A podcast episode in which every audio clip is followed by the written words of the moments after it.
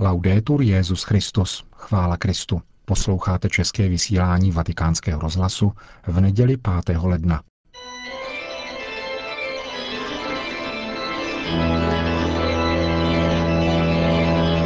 komentáři Církev a svět se italský publicista Vittorio Messori zamýšlí nad setkáním papeže Františka s generálními představenými mužských řeholí.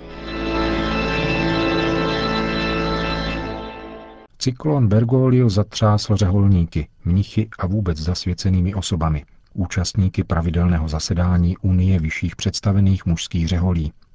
Program jejich zasedání původně počítal pouze s papežovou krátkou exhortací, ale setkání se protáhlo na tři hodiny.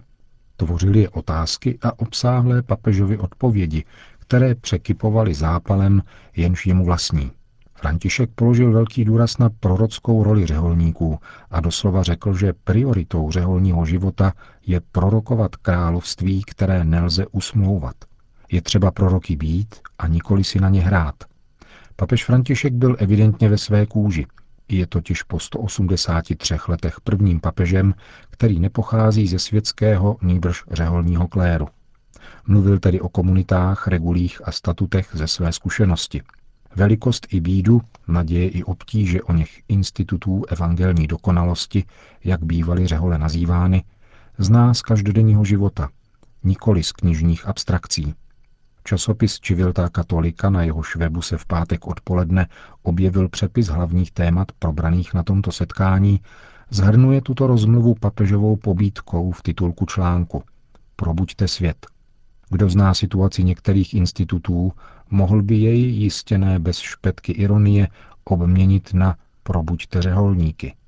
Během pokoncilních zmatků utrpěl totiž řeholní život asi nejvíce – na rovině čísel, počínaje právě ignaciánským tovarištvem, byl četnými laicizacemi a poklesem počtu povolání opravdu zdecimován. Argentinský provinciál jezuitů, otec Bergoglio, jak sám na tomto setkání podotkl, prožíval dramaticky opouštění domů i působišť v důsledku nedostávajících se řeholníků. Právem papež František v souvislosti s chybějícími povoláními pranířoval fakt, který někteří biskupové zemí třetího světa nazvali obchodem s novickami. Evropské řeholní kongregace, které působí v Africe, Ázii i Latinské Americe, se tam totiž vydávají lovit domělá povolání, provádějí takřka nábor děvčat, která mají jako řeholnice zaplnit mezery v jejich řadách. Je to odsouzení hodné, a týká se to i některých mužských řádů či kongregací. Numerický problém existuje a je nemalý, ať v mužských či ženských řeholích. Takže mnohé instituty dnes mají méně než polovinu těch členů, které měly v době zakončení druhého vatikánského koncilu. A ti, co přežili, jsou takřka všichni v pokročilém věku. Velké koleje vybudované v 50. letech minulého století za účelem řeholní formace dorostu, pokud nebyly prodány, změnily se na útulky pro staré a nemohoucí řeholníky a řeholnice. Různé řeholní rodiny se musí spojovat v péči o svoje invalidy, protože postrádají mladší členy i potřebné prostředky. Mnohé instituty mají více domů a pastoračních děl než samotných řeholníků, kteří by je obydlili a vedli. Na římském trhu s nemovitostmi se objevují sídla, často impozantní domy s rozlehlými parky, generaláty, které už jsou dlouhodobě naddimenzované. Evangelní kreativita zajisté nadále působí a ze starých stromů vyrůstají nové větve. Ale nic to nemění na tom, že neúprostné statistické projekce ukazují z lidské perspektivy na nevyhnutelný úpadek a možná dokonce zánik mnoha řeholních institutů, které po staletí přinášely plody. Nicméně papež František, věrný svému optimistickému stylu, se nevěnoval kvantitě, nýbrž kvalitě zasvěcených osob.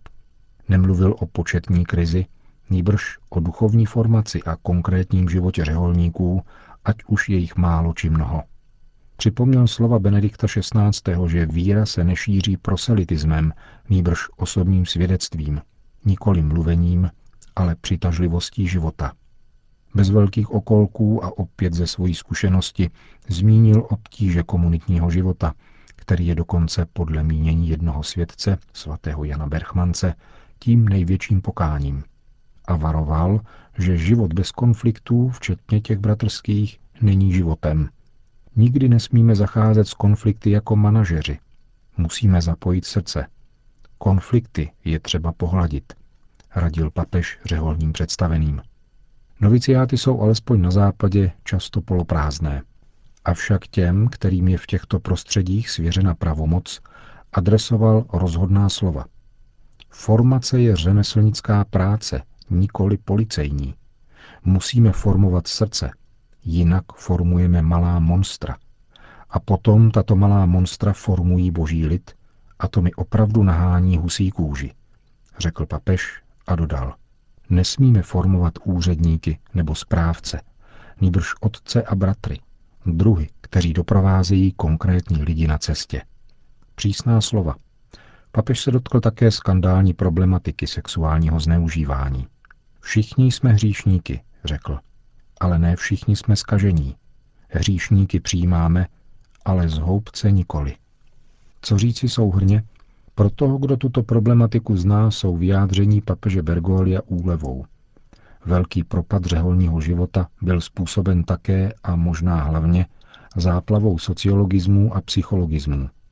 Projevoval se jakousi dokumentační chorobou, to znamená nepřerušenou posloupností zasedání, konferencí a sympózií nutně plodících dokumenty, které jsou velice učené a komplikované a stejně tak sterilní. A zatímco odborníci rokují o jejich obsahu, řeholní život upadá. František, jak se zdá, nyní poukázal na možnost obnovy cestou zdravého rozumu, který je však určitým druhem klerikální inteligence přezírán. Být mnichy a řeholníky je myslitelné jedině v dimenzi opravdové a hluboké víry. Jedině přijetím života natolik prostoupeného evangeliem, že se stane přitažlivým znamením a důvodem obdivu. V tom spočívá zrážející jednoduchost onoho imitácio Christí, následování Krista. A jakkoliv se bere v úvahu lidská podmíněnost, tedy nutně i hřích, žádné odborné pojednání specialisty nedokáže určit, kdo má povolání ke vstupu do řehole.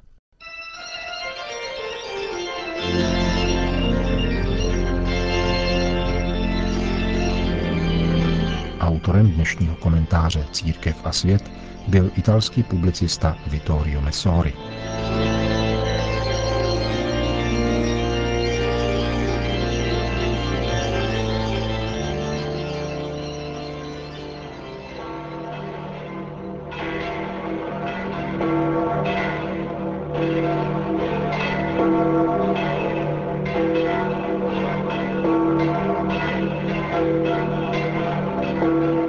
Svatopetrské náměstí i přilehlé náměstí svatého 50.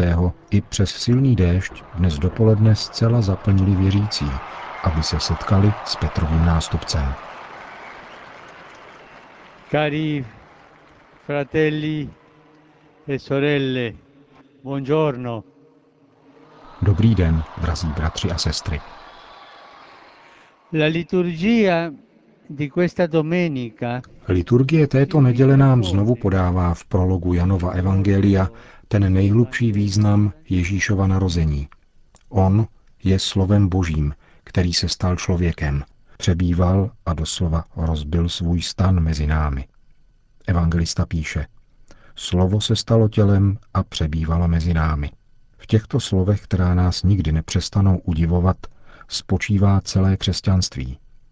Bůh se stal smrtelníkem, křehkým jako my. Sdílel naši lidskou podmíněnost kromě hříchu, ale vzal na sebe naše hříchy, jako by byly jeho. Stoupil do našich dějin a stal se plně Bohem s námi. Ježíšovo narození nám tedy ukazuje, že Bůh se chtěl spojit s každým mužem a ženou, s každým z nás, aby nám udělil svůj život a svoji radost. Così Dio Tak to je Bůh, Bohem s námi. Bohem, který nás miluje a putuje s námi. Toto je poselství Vánoc. Slovo se stalo tělem. Vánoce tak zjevují nezměrnou lásku Boha k lidstvu. Odtud plyne také nadšení a naděje nás křesťanů, když jsme si i ve svojí ubohosti vědomi, že jsme milováni, navštíveni a provázeni Bohem. Hledíme na svět a dějiny jako na místo, ve kterém spolu s ním společně putujeme k nové zemi a novým nebesům. Ježíšovým narozením se zrodil nový příslip. Zrodil se nový svět. Ale také svět, který může být vždycky obnoven. Bůh je stále přítomen a vzbuzuje nové lidi, aby očistil svět od hříchu, který způsobuje zastarávání světa, od hříchu, kterým je svět korumpován. Jakkoliv jsou lidské i osobní dějiny každého z nás poznamenány těžkostmi a slabostmi, víra ve vtělení nám říká, že Bůh je solidární s člověkem a jeho dějinami. Toto zblížení Boha s člověkem, každým člověkem a každým z nás, je darem, který nikdy nepomine. On je s námi. On je Bůh, jenž je s námi. A toto zblížení nikdy nepomíjí. To je radostné poselství Vánoc. Božské světlo, které zaplavilo srdce Pany Marie a svatého Josefa, vedlo kroky pastýřů a mudrců a svítí dnes také nám. Tajemství vtělení Božího Syna obsahuje také jeden aspekt, který se pojí k lidské svobodě, tedy ke svobodě každého z nás. Boží slovo totiž začalo přebývat mezi námi, hříšníky, kteří potřebují milosedenství. A všichni bychom si měli pospíšit a přijmout milost, kterou nám nabízí. Evangelium svatého Jana však pokračuje, vlastního nepřijali. I my jej častokrát odmítáme a raději zůstáváme uzavřeni ve svých omylech a v úzkosti ze svých hříchů. Ježíš však neustává a nepřestává nabízet sebe sama a svoji milost, která zachraňuje. Ježíš je trpělivý. Ježíš umí čekat. Vždycky nás očekává. Toto je poselství naděje, poselství spásy, staré a stále nové. A my jsme povoláni dosvědčovat s radostí toto evangelní poselství života, evangelium světla, naděje a lásky, neboť Ježíšovým poselstvím je život, světlo, naděje a láska. Maria, Madre di Dio nostra tenera madre, Maria, Matka Boží a naše něžná Matka, kéž je nám stálou oporou, abychom zůstali věrní křesťanskému povolání a uskutečňovali touhy po spravedlnosti a pokoji, jež v sobě nosíme na začátku tohoto nového roku. Po hlavní promluvě papež pak připojil důležité oznámení o své příští zahraniční cestě. V atmosféře radosti, jež je typická pro toto vánoční období, bych rád oznámil, že se ve dnech 24. až 26. května tohoto roku, dáli Bůh, vydám na pouť do svaté země.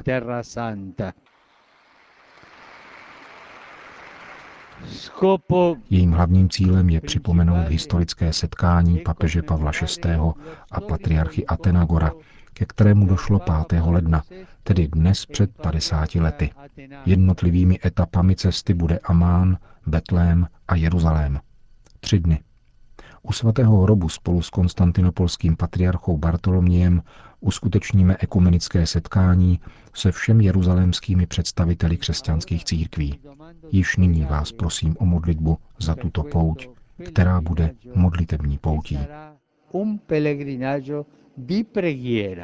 Po společné mariánské modlitbě Anděl Páně papež všem požehnal. Sit nomen Domini benedictum. Ex hoc nunc et usque in seculum. Aiutorium nostrum in nomine Domini. Qui feci celum et terram. Benedicat vos omnipotens Deus, Pater et Filius et Spiritus Sanctus. Amen. Amen.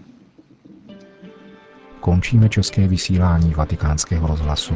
Chvála Kristu. Laudetur Jezus Christus.